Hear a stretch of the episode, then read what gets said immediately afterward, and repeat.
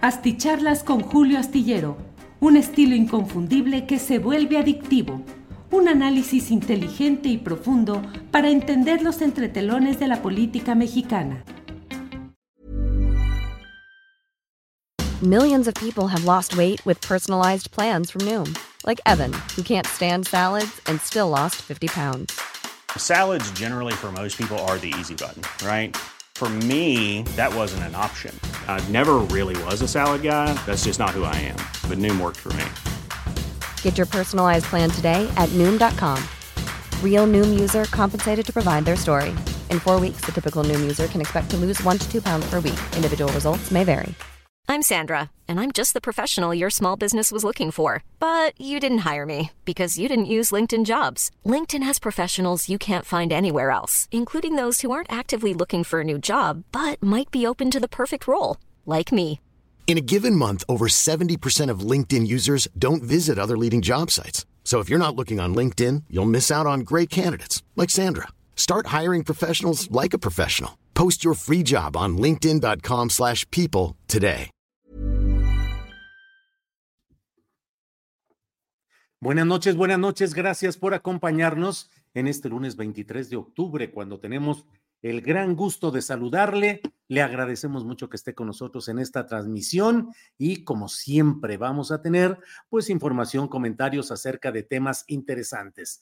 Tenemos concertada con toda anticipación una entrevista con el doctor Hugo López Gatel. Queremos preguntarle acerca de lo que ha vivido en esta campaña, lo que ha conocido, lo que ha comprobado o ha eh, rechazado de lo que es la actividad política, que siempre tiene bemoles y circunstancias eh, a veces eh, no tan gratas como se espera o se supone. Pero bueno, vamos a platicar con él en unos minutos más. En cuanto él se enlace, estamos aquí listos para platicar con todos ustedes. gracias por sus comentarios, dice Celia Araujo. Gran fin de semana, semana tuvimos con su presentación en el Zócalo. Y como siempre agradecemos a quienes van llegando desde diferentes partes del país y del extranjero. Em, en primer lugar, hoy dice Jesús Lorenzo Hernández Caudillo, yo sí vi la oportunidad de ser el like número uno. Saludos y gracias por tu análisis. Astillero, gracias. Dulce Bretón dice, se me olvidó decirte que el like número uno lo puse yo.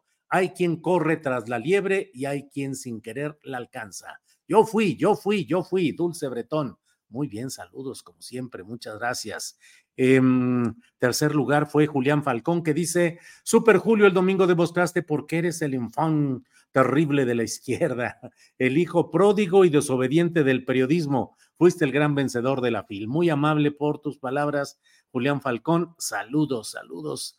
Gracias. Y bueno, pues muchos comentarios que vienen por ahí, pero pues vamos avanzando en nuestro, eh, en nuestro análisis de este día. Hoy ha habido muchas cosas interesantes. Le voy comentando de entrada que se decretó una suspensión provisional del director del área de la unidad técnica de lo contencioso en el Instituto Nacional Electoral debido a que alteró citas que dijo que eran textuales del presidente López Obrador y que por ello implicaron que hubiese pues una advertencia, una eh, admonición del Instituto Nacional Electoral contra el presidente López Obrador cuando no eran citas textuales, fueron alteradas y el INE está abriendo la investigación en ese sentido.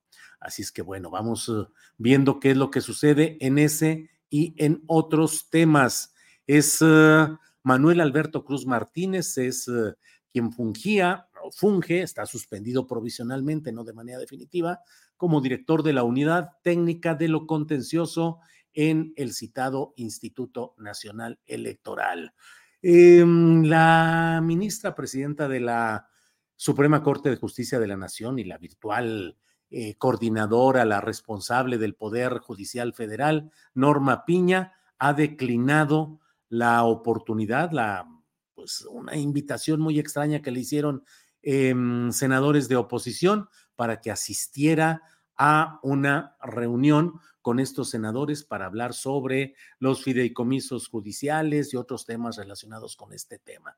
Ha dicho la eh, ministra Piña que no hay condiciones para el diálogo, envió una misiva a los senadores que la habían invitado, dijo que ya está dispuesta a dialogar, a la apertura, al diálogo, buena disposición, pero que sea un diálogo respetuoso y que haya condiciones institucionales que eh, estén garantizadas y que haya una pluralidad bien representada, bien representada esa pluralidad. Hoy hay mucho movimiento en temas, digamos, eh, judiciales o relacionados con la administración y procuración de justicia.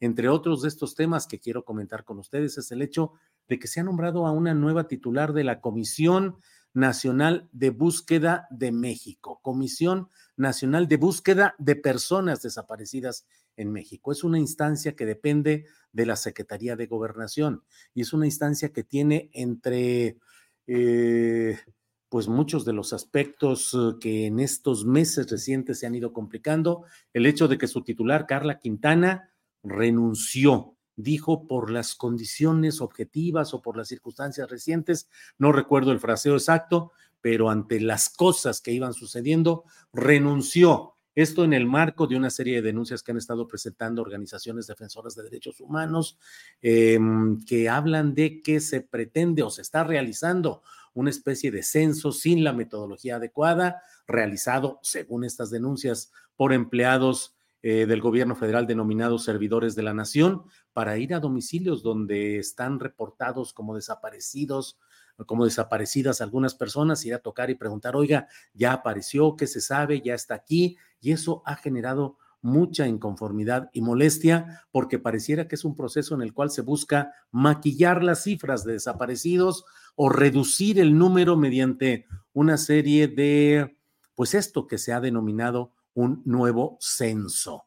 Pero pues ha renunciado ya eh, Carla Quintana y en su lugar se ha nombrado como está dándose en varios, en varios nombramientos relacionados con estos temas delicados, pues se ha nombrado a una persona que no tiene ni los méritos, ni los requisitos, ni la experiencia para, esa, para ese encargo, que es Teresa Guadalupe Reyes Sahagún. Ella fue diputada federal del PT, fue miembro del Comité Nacional del Partido de la Revolución Democrática, fue integrante de la Comisión Nacional de Elecciones de Morena, fue coordinadora de delegaciones de la Secretaría del Bienestar, fue diputada federal por el Partido del Trabajo y hasta ayer era la titular pues, de asuntos educativos del Instituto Nacional para la Educación de los Adultos. Mm, Teresa Guadalupe Reyes Sagún no cumple con los requisitos básicos que se solicitan en este tipo de encargos, es decir, específicamente lo relacionado con eh, la antigüedad, es decir, haber realizado tareas eh, correspondientes a este ámbito de búsqueda de personas y defensa de derechos humanos en los últimos tres años. Creo que es uno de los requisitos de temporalidad, conocimientos en materia forense, es decir, mostrarse como alguien que puede realmente sacar adelante este tipo de encargos. Sin embargo, lo sucedido es que eh, no ha habido tal, tal, mm, eh, eh, tales requisitos cumplidos. Se le ha nombrado con un propósito que pareciera más político y esto se da en lo que en la columna astillero que estoy publicando mañana, es decir, este martes en la jornada y en otros medios, pues hablo de esta decreciente calidad y confiabilidad de los nuevos servidores públicos que se están nombrando para sustituir, a otros que al principio de este sexenio parecían bien calificados y que había confianza en su trabajo, tanto en la Fiscalía Especial del caso Ayotzinapa, con Omar Gómez Trejo y todo su equipo que ha sido ya desmantelado e incluso bajo amago de acciones judiciales en su contra, y por otra parte ahora con esta Comisión Nacional de Búsqueda de Personas Desaparecidas, en otras áreas donde también se perfilan nombramientos muy especiales como áreas eh, forenses técnicas relacionadas con todos estos temas. Y bueno, pues um, eh, así está pues esta, esta determinación, este señalamiento que hace em, eh, personas que conocen el tema de la Comisión Nacional de Búsqueda de Personas Desaparecidas. Bueno, pues estamos... Uh, aquí hay un Ernesto Araiza, nos dice, Eh, impresionante cómo hay brigadas, entre comillas, que quitan la propaganda de Clara y sobreponen la del favorito de las encuestas. Tlatelolco, así está, dice Ernesto Araiza. Eh, bueno, Valentín Soto Rosales dice, Julio, tu presencia en la feria del libro estuvo extraordinaria. Muchas gracias a todos ustedes por esta oportunidad. Aquí dice Mario Galicia, like número 35. Espero ahora sí me saludes, Julio. Saludos a Mario Galicia. Felicidades por el éxito. Creo que te visitaron más a ti que los de la marcha en defensa de la Suprema Corte de Justicia de la Nación. Ja, ja, ja, pone por ahí Mario Galicia. Bueno, em,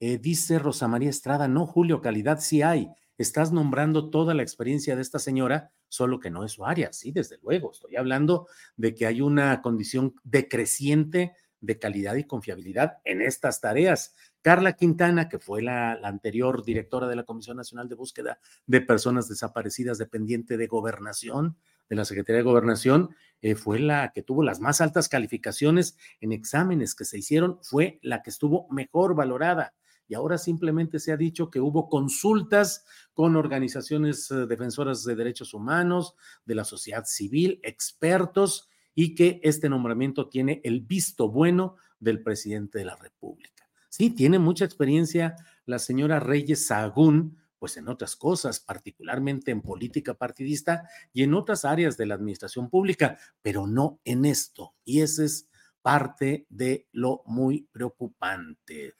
Entonces, bueno, eh, dice Fabre Leal, saludos ya hace rato que no te veía y espero estar aquí con este movimiento duros con la corrupción de mi aparato directivo de oficinas gubernamentales. Bueno, pues son las nueve de la noche con doce minutos. Vamos a ver em, qué es lo que hay sobre estos temas y ya está listo el doctor Hugo López Gatel. Vamos a platicar con él en estos segunditos. Listos. Hugo, buenas eh, noches. Buenas noches, Julio. Muchas gracias por recibirme otra vez en tu programa. Gracias, al contrario, gracias por tener la oportunidad de platicar. Hugo, ¿cómo te ha ido en esta etapa desde que iniciaste esta aspiración para coordinar los trabajos de la 4T en la Ciudad de México? ¿Qué te has encontrado de obstáculos, de mm, una campaña mediática muy dura que he visto en contra tuya? Y por otra parte, pues qué cosas satisfactorias has ido encontrando, Hugo.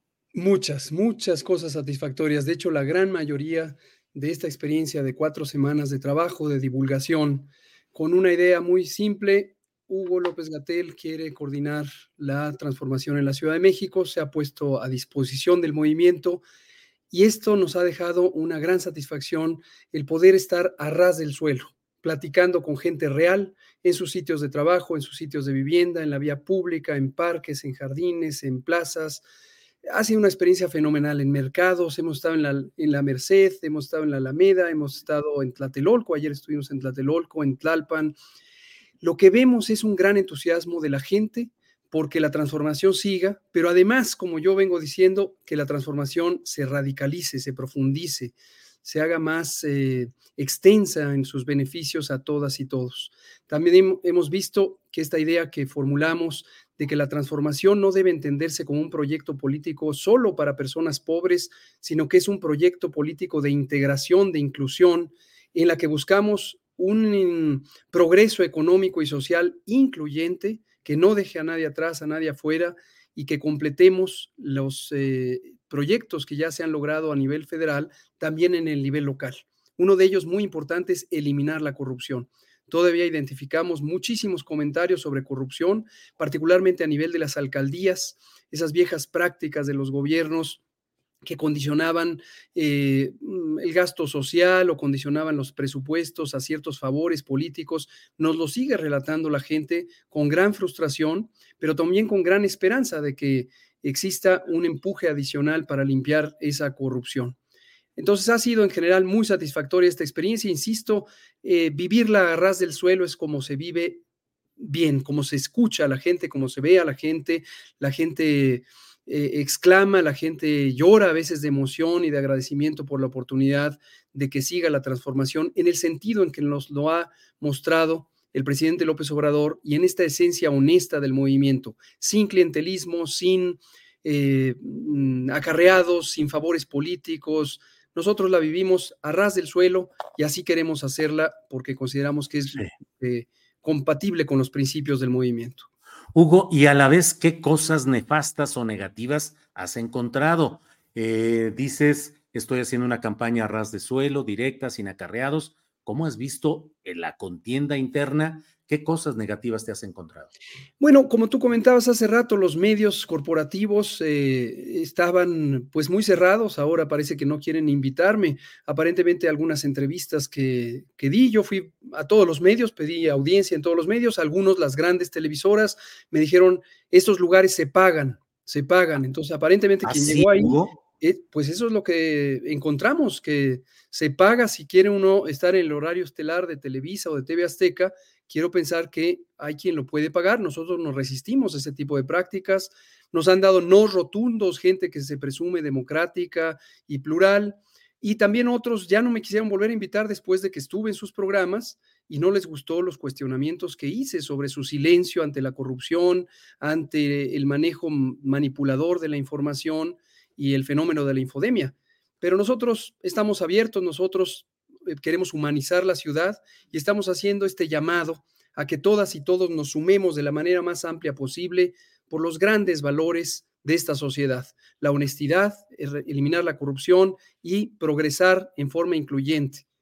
Hugo, ¿les dijeron cuánto costaría una entrevista en televisión azteca o en televisión? No nos precisaron. Nuestros compañeros que están a cargo de nuestra vinculación con los medios primero pidieron las citas, eh, nos, característicamente nos dieron largas y largas y largas y luego de manera informal alguien nos dijo, pues es que ustedes eh, no entienden que estas cosas se pagan.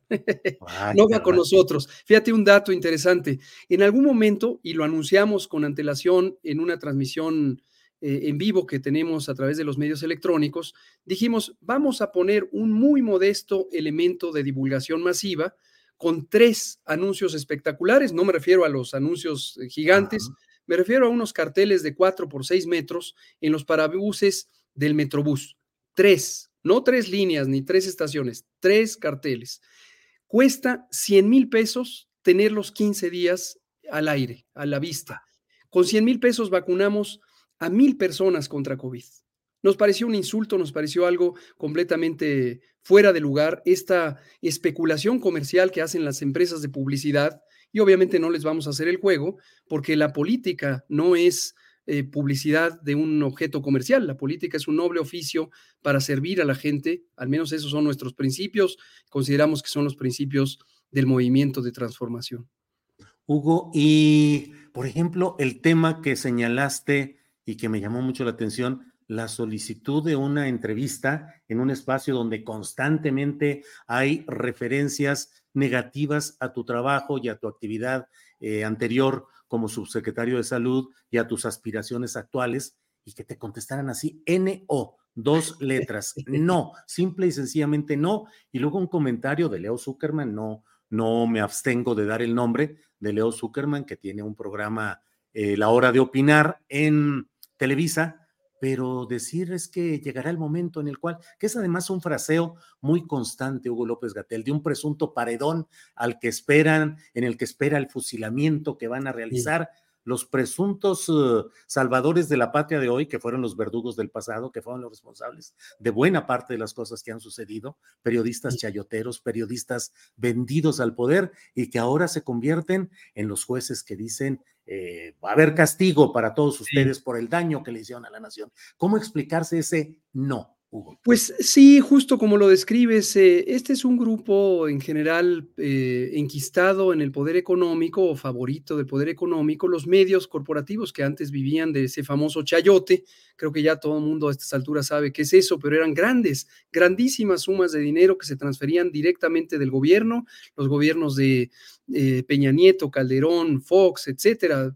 Salinas de Gortari posiblemente fue uno de los más amplios pagadores de, silencio y pagadores de aplausos en los medios corporativos, pero están acostumbrados a eso y no pueden entender que haya una sociedad crecientemente plural, una sociedad más democrática, un pueblo informado y politizado, que lo que busca es tener medios de comunicación que reflexionen, que informen, que ayuden al debate plural entre los distintos puntos de vista.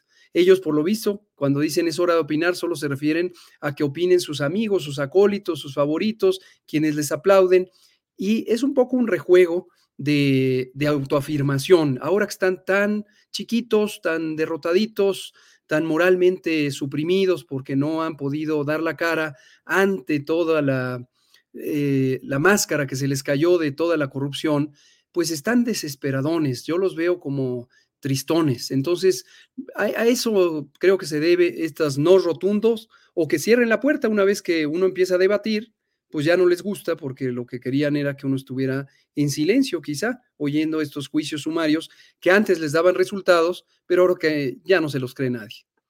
Hugo, em, desde mi punto de vista, y lo he planteado en otros espacios eh, del canal astillero y mi propia columna en la jornada, pues yo considero que hay un peligro en ah, la Ciudad de México de que haya una regresión o un riesgo de regresión ante una candidatura específica, la de Omar García Harfus. Sin embargo, pareciera que al menos la visión en encuestas de opinión es la de que los finalistas, los que se encaminan eh, con mejores resultados, al menos en esas encuestas de opinión, son Omar García Harfus y Clara Brugada. Te pregunto, ¿has eh, considerado la posibilidad de declinar, creo yo, a favor de Clara Brugada? Eso me lo han planteado. Fíjate que desde el inicio, cuando estaba por registrarme, el, el primer día que nos registramos todos, el 25 de septiembre, eh, hubo varios mensajes que me mandaron, eh, creo que algunos cercanos a Clara o simpatizantes de Clara, que dijeron, eh, necesitamos que declines porque aquí tenemos que hacer una especie de candidatura de unidad. Me recordó a los tiempos de ese viejo priismo donde había acciones disciplinares y demás. considero que es muy importante que haya una participación amplia, plural. Desde luego puede haber momentos coyunturales en donde las simpatías se empiecen a alinear hacia una perspectiva, hacia la otra, y eh, en algún momento podría existir hipotéticamente este fenómeno de declinaciones. Lo mismo ah, de mí hacia Clara o de Clara hacia mí. Por ejemplo, si lo que va a definir esto es el género, pues eh, en un momento dado Clara no tendría ningún obstáculo si se define mujer. En cambio, si se define hombre, pues a mí me tocaría esta contienda con el hombre que tiene las eh, preferencias más altas según muestran las encuestas de sondeo. Entonces, a lo mejor tocaría que Clara declinara hacia mí. Pero yo creo que no es el momento de cómo funcionan las cosas. Esto no es una elección, esto es una encuesta y aunque refleja las preferencias del pueblo, eh, la encuesta lo que es es un sondeo de opinión. Aquí no hay de que automáticamente, como si fuera un vaso de agua, eh, yo me lo quito de la boca y entonces lo paso a alguien, como se hacía también en las cargadas priistas del régimen corporativo, en donde todos los aplaudidores, todos los que yo acarré, que se vayan para allá.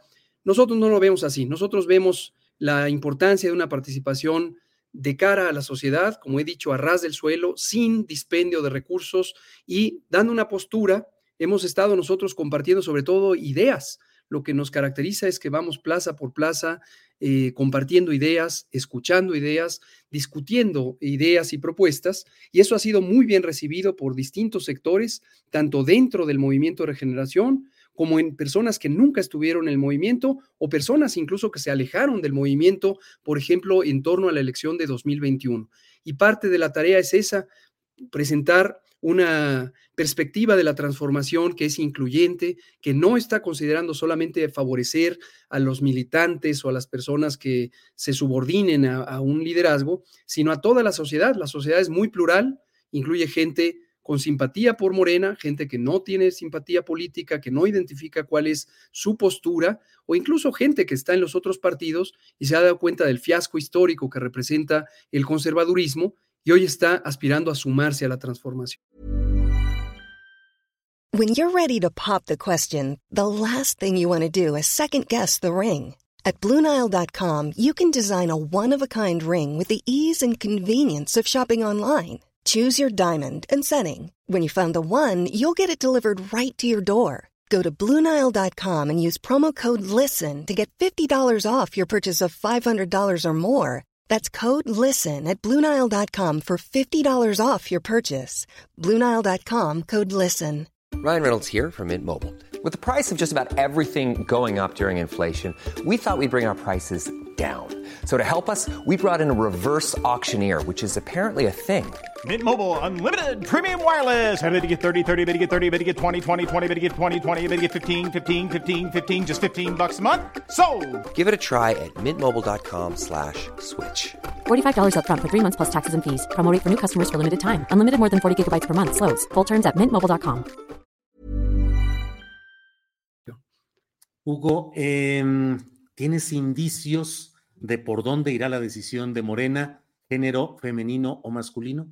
Lo que sabemos, eh, y además eh, me da gusto y felicito y agradezco a la dirigencia del partido, en particular a nuestra secretaria general, Citlali Hernández, eh, es que hay un proceso de reflexión a cargo del Comité Ejecutivo Nacional y específicamente de la Comisión Nacional de Elecciones, que depende de este comité, en donde se va a evaluar, eh, por un lado, las reglas que ponga el INE. Entiendo que todavía está por definirse si serán cuatro o cinco mujeres obligatorias para eh, alcanzar la paridad eh, de género. También está el tema de la paridad efectiva, es decir, no se puede poner mujeres en donde se anticipa que podría haber una derrota electoral. Y al final del día también se tomará en, cuenta los resultados de las encuestas de las nueve entidades federativas. Y eso finalmente llevará a un resultado que es una decisión centralizada del comité. Todo mundo lo sabemos, firmamos todos los que somos eh, hombres una carta de compromiso de que reconoceríamos ese procedimiento. Y como yo he dicho, incluso en las reuniones con ciudadanas y ciudadanos en estos días, si al final la decisión de que sea una candidata mujer es por respetar, por promover esta paridad, esta igualdad de género, me parecerá estupendo, porque parte de nuestro planteamiento de humanizar la ciudad incluye la importantísima agenda de las mujeres. Las mujeres han estado históricamente relegadas del acontecer político, de la realidad económica, y urge, urge hacer acciones reales, no discursivas, sino reales, porque las mujeres tengan puestos de liderazgo. Si eso lleva a que los hombres, en mi caso, eh, nos sacrifiquemos y no quedemos a pesar de haber quedado en algún resultado favorable en la encuesta, yo estaré muy contento de que el movimiento que yo respaldo, al que pertenezco, esté impulsando la paridad de género. Bienvenido.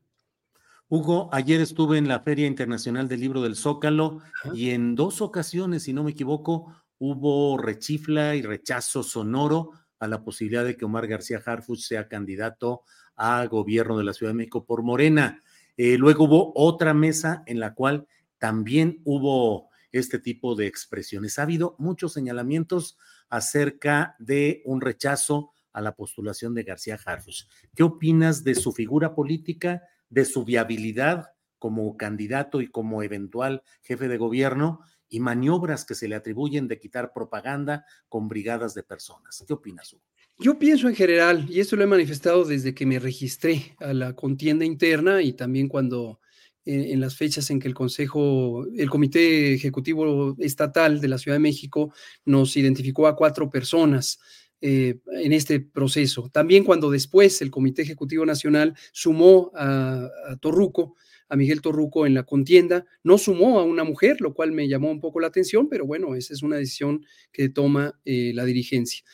Y lo que veo es un proceso en donde todas y todos tenemos que pensar más allá de nuestras personas. Al menos yo lo veo así. Eh, Si uno está aferrado a que uno quiere ser porque es su última carta política o porque es el momento de subir al estrellato o al poder o cualquier cosa, uno deforma su participación. Desde mi punto de vista, lo más importante es estar a disposición del movimiento, porque estar a disposición del movimiento es estar a disposición del pueblo, de la gente. Y lo que nos interesa es contribuir a que la gente viva en condiciones de bienestar, tener una sociedad más justa, más incluyente. Entonces, yo lo que he pensado es, no tiene ningún sentido eh, preocuparse por personas en específico, y yo confío mucho en el pueblo, considero como el presidente López Obrador, que el pueblo es sabio. Finalmente, si hay una persona que no es compatible con el proyecto de transformación o que pudiera haber un riesgo eh, ostensible de que puede ir en contra, desmantelarlo, obstaculizarlo, el pueblo lo va a reclamar, ya sea en la encuesta o en cualquier otro momento, y el pueblo va a retomar el camino de la transformación.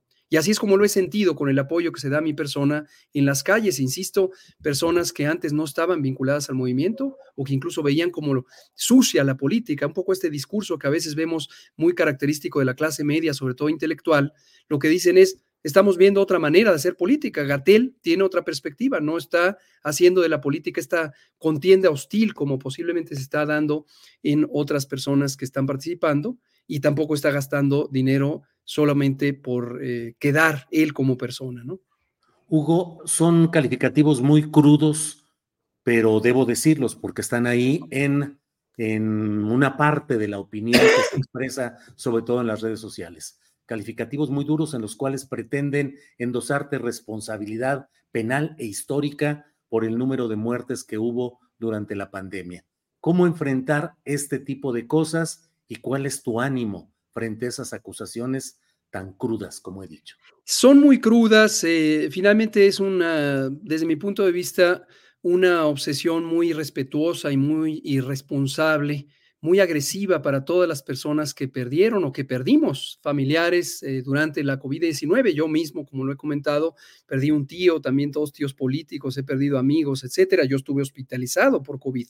Y lo que veo es en este grupo del poder económico cada vez más eh, eh, desenmascarado en su hipocresía, acuden a esta figura para estimular el dolor, para estimular la ira de las personas que todavía tienen esos sentimientos y eh, les faltan al respeto. Yo considero que es una falta de respeto porque además ellos están tomando el papel de ser los voceros o los abogados, como este abogado que trabajó con Salinas y que ahora pretende ser el que habla a nombre de las víctimas. Entonces, esa hipocresía finalmente se les cae, porque la gente, y lo hemos constatado en las calles, en mayoría, en enorme mayoría, expresa agradecimiento por los 75 millones de personas que padecimos COVID y salimos adelante porque tuvimos atención médica en una expansión hospitalaria de seis veces el tamaño de la capacidad instalada, porque hubo 220 millones de vacunas que le llegaron absolutamente a todas las personas, porque se les informó durante más de 450 eh, conferencias diarias de qué es lo que estaba ocurriendo, porque se tomaron decisiones para no afectar las economías sociales, las economías populares y también para proteger el conjunto de la economía. Y es por eso que este discurso un tanto hipócrita, un tanto cínico, que ofende a las personas que ellos dicen representar, pues ya no pega. ¿No? Ayer, por ejemplo, te comento esta eh, experiencia. Ayer fuimos al, centro de Tlalpan, ahí a la, a la plaza de Tlalpan, y justo cuando estábamos por empezar eh, en una reunión donde pues estaban las personas que voluntariamente quisieron llegar, por cierto, mi agradecimiento a todas esas personas que se han sumado a este esfuerzo de divulgación por humanizar la ciudad, se acercó una mujer de aproximadamente 35, 38 años, eh, muy vociferante, diciendo que todo era mentira y que no hemos eh, tenido progreso económico y que el peso frente al dólar no está en una condición óptima y que no mejoró el salario mínimo, etcétera. Lo que yo dije es que hable. Si ella quizá conoce información que el conjunto de nosotros ignoramos, que hable. Le pasé el micrófono, le dije, adelante, por favor, explíquenos por qué usted tiene otra perspectiva. Y lo que dijo la señora es algo que me parece pues respetable. Comentó que su padre o madre, no recuerdo quién de los dos, había fallecido por COVID y acto seguido empezó a decir una tras otra estas fórmulas propagandísticas que hemos visto en las televisoras, en la radio corporativa, en la prensa de los eh, empresarios, una tras otra, fórmulas parecían así. Y nosotros le invitábamos a que reflexionara junto con nosotros un poco la lógica de cómo la desigualdad social es un determinante mayor de cómo nos fue en el COVID y en general de cómo es la vida de las personas, de cómo el sistema de salud fue desmantelado por la corrupción y por la privatización corrupta, o de cómo el estado de salud de la población es consecuencia de este modelo de alimentación en donde se han enriquecido unas pocas empresas globales de comida y bebida chatarra, pero han dañado profundamente a la población. No hubo manera.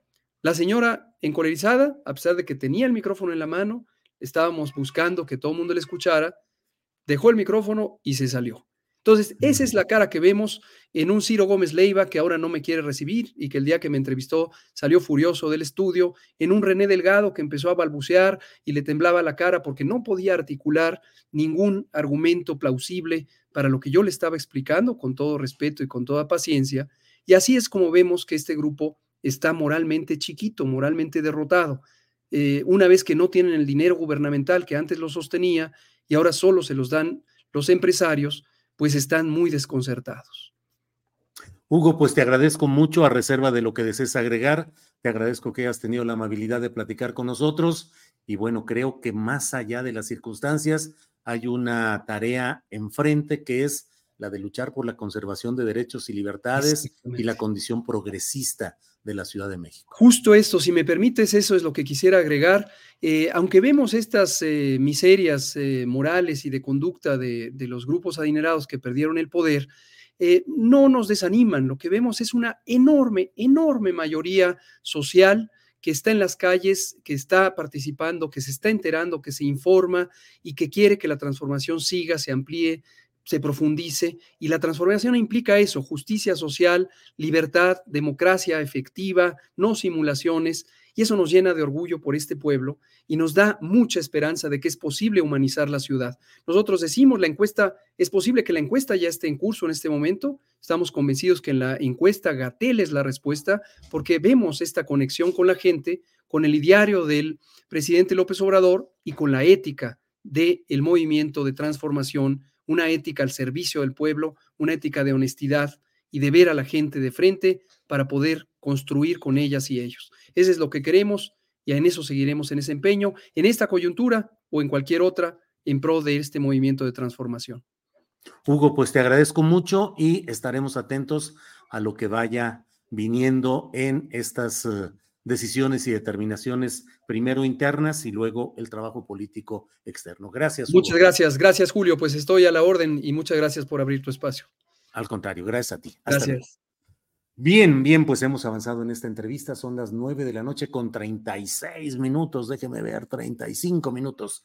Gracias por estar con nosotros. Y bueno, pues esta ha sido la entrevista con Hugo López Gatel. La verdad es que agradezco el que haya aceptado la invitación porque resulta muy peculiar la manera en la cual se ha desatado una campaña mediática de agresión, de presunta etiquetación, de estigmatización a Hugo López Gatel, que ha formado parte de un proyecto político que está ahí a la vista, el de la cuarta transformación, con el presidente López Obrador a la cabeza, pero que ahora personajes que no tienen la autoridad moral ni la congruencia ni la calidad eh, ética para hacer, para tratar de convertirse en ajusticiadores, en jueces, en verdugos, me parece terriblemente eh, inaceptable. Entonces, la verdad es que por eso buscamos hoy al doctor, desde ayer, desde ayer buscamos al, al doctor López Gatel para poder platicar con él. Me quedé yo con el ojo cuadrado de veras cuando mostraron la respuesta de Leo Zuckerman en la hora de opinar. ¿Puede, ¿Puede ir el doctor López Gatel a una entrevista? No, NO. Y luego ya estarás ante el juicio de la historia por 600 mil muertos y no sé cuántas cosas. ¿Cómo es posible que un espacio de presunta pluralidad y de presunto debate se guíe por las percepciones estrambóticas, exageradas de un personaje que debería estar abierto a decir, pues adelante, adelante, claro que sí. Y más si aquí estamos señalando y diciendo eh, las presuntas uh, fallas y errores de este personaje, lo menos que se puede hacer es abrir el espacio, me parece a mí, porque de otra manera no se hace periodismo, se hace propaganda. De esa manera no se impulsa el debate, se impulsa el presunto paredón mediático y creo que eso es inaceptable. Por eso quise hacer esta, esta entrevista planteando las cosas con toda puntualidad. Bueno, pues muchas gracias a todos ustedes, pero déjeme decir, bueno, aquí están muchos comentarios positivos. Felicidades, Julio Gatel es el indicado para dirigir, para dirigir la ciudad. Eh, eh, Luz María Valderas, yo no vivo en la Ciudad de México, pero la mayoría no considera que pueda hacer una labor por México. Bueno, como esos, hay varios comentarios. Uh, Margarita Tapia dice que en lo critican deberían pedirle disculpas. Pobre humanidad, cuánto odio, no a Gatel, sino a la propia persona que insulta. Bueno, pues vamos a, vamos a seguir adelante. Y mire, ya para ir, eh, todavía nos quedan unos minutitos, 36 llevamos ya de esta videocharla, pero déjeme compartir con usted alguna información del día. Hoy, eh, Samuel García, eh, que ha sido gobernador de Nuevo León, ha solicitado al Congreso de esa entidad el que pueda dejar el cargo, dejar a un encargado durante seis meses porque aspira a participar en el proceso para la elección de candidatura al gobierno de la República, para la presidencia de la República. Es un, eh, es un planteamiento que tiene carambola, porque en el fondo es un apresurar o señalar al propio eh, Marcelo Ebrard que no tiene derecho de apartado en definitiva y hasta el momento que él quiera para resolver eh, si acepta ser candidato por Movimiento Ciudadano o se mantiene en Morena. Hoy ya eh, el gobernador de Nuevo León pide licencia y se encamina a la pretensión de ser aspirante a la presidencia de la República.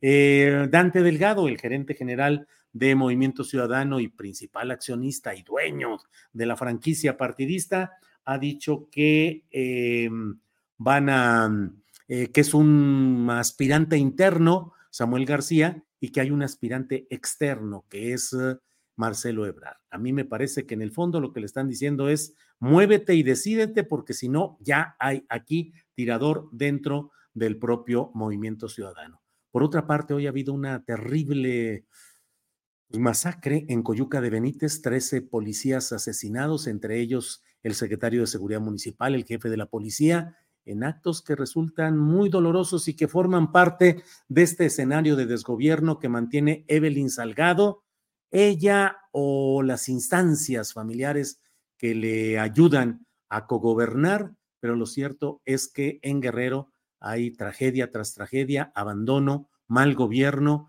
en un estado que requiere de mucho oficio y mucha capacidad para poder eh, caminar adelante en todo este, en esta entidad históricamente tan difícil, indómita, rebelde, con mucha violencia acumulada y creciente. Pero ahora las cosas están peor que nunca. Es el problema de llevar al poder a una persona que no tenía ninguna experiencia política real, había sido directora del DIF municipal cuando su padre, el ahora senador Félix Salgado Macedonio, fue presidente municipal de Acapulco y después de eso no ocupó ningún otro cargo, era empleada como de quinto nivel administrativo en algún espacio del gobierno priista anterior y de ahí por circunstancias políticas fue llevada a gobernar Guerrero o a sentarse en la silla de gobierno de Guerrero, incluso con antecedentes de relaciones personales anteriores con personajes del mundo oscuro que ahora está muy desbordado ahí en eh, Guerrero. Por otra parte, le comento que han renunciado eh, seis, seis, bueno, los integrantes del Consejo Consultivo de la Comisión Nacional de Derechos Humanos. Dicen que la presidenta Rosario Piedra no les hace caso, que no los atiende y por ello han decidido renunciar. Son seis personas. Eh, no estoy seguro de compartir las opiniones que ellos hacen respecto al comportamiento de Rosario Piedra, que ya he dicho que a mí me parece que ha decepcionado lo que se esperaba de una instancia que debería mantener una independencia y una autonomía real frente a poderes con los cuales se puede tener simpatía, pero no necesariamente pues un acompañamiento acrítico como ha sucedido con esta CNDH, pero debo decir también que los integrantes del Consejo Consultivo pues los nombraron en aquellos acuerdos que se daban tradicionalmente en este tipo de organismos autónomos, supuestos representantes de la sociedad civil que de pronto son designados y son instalados y ya representan a la sociedad, cuando en realidad no representan más que a intereses de grupitos, de intereses económicos, empresariales, grupales y no más allá de eso. Entonces, bueno, pues tenemos esencialmente esa información que he querido compartir con ustedes y em, pues vamos adelante, vamos adelante con todo esto. Gracias. Siguen los comentarios relacionados con la entrevista a Hugo López Gatel. Pepe Hernández Hernández pregunta por qué tanto interés de los medios tradicionales por Harfuch. Dice el dicho, piensa mal y tendrás la razón. La verdad es que bastaría ver quiénes están apoyando hoy explícita y abundantemente a García Harfuch para decir, ah, caray, por ahí no es el camino. Eso no es lo que queremos y necesitamos. Si ellos van a estar tan felices con que llegue García Harfuch, ah, caray, pues pareciera que no es para la felicidad de quienes eh, impulsan o impulsamos proyectos progresistas de cambio desde la izquierda, con todos los altibajos y todos los problemas y todas las eh, vicisitudes que son propias de procesos complicados de cambio, pero bueno, pero de eso a que se abran las puertas a este tipo de personajes, la verdad que no hay nada, creo yo, que se pueda sobrellevar en este terreno. Ya para ir cerrando, doy las gracias a algunos de los compañeros que nos han enviado apoyos económicos que mucho agradecemos. Dasha Jacobo dice, Julio, estuvimos ahí desde dos horas antes. Llevé a mi adolescente y al final no pudimos saludarte en persona. Te queremos mucho, Dasha Jacobo, qué dolor, qué lástima. La verdad es que hubo mucha gente y había mucha... Eh, amable petición de que pudiéramos tomar fotos y saludarnos. Se hizo una fila larga, me aventé una hora y cuarto, una hora y media saludando, firmando, dando fotografías, pero sí hubo un momento en el que me preocupó cómo había empujones y todo. Me retiré un tantito para pedirle a la gente organizadora que nos ayudara a que pudiéramos tener eh, orden y que no fuera a haber alguien lastimado ahí. Bueno, tenemos Dacha Jacobo, entonces saludo a usted y a su chavo. Guillermo Basavilbaso dice el doctor Gatel es un gran personaje que debe en mi concepto quedar en el gabinete de Clara y esperar su oportunidad. Gran manejo de la pandemia, Harfus de ningún modo. Gracias, Guillermo Basavilbaso. Tenemos a Teresa García que nos envía un apoyo económico y dice el doctor Gatel, excelente trabajo durante la pandemia. Queens, New York, teníamos trailers en las calles con refrigerador con cadáveres. Claro, Teresa García. Gracias. Y Don Luke nos envía un apoyo económico que mucho le agradecemos, 49.99. Gracias por el envío de este super sticker. Bueno, pues muchas gracias a todos ustedes. Nos vemos mañana de 1 a 3 de la tarde en Astillero Informa. Gracias y sigamos adelante, sigamos adelante, que hay mucho que hacer, mucho que defender, mucho que avanzar, mucho que pelear para que no haya regresión en nuestro país.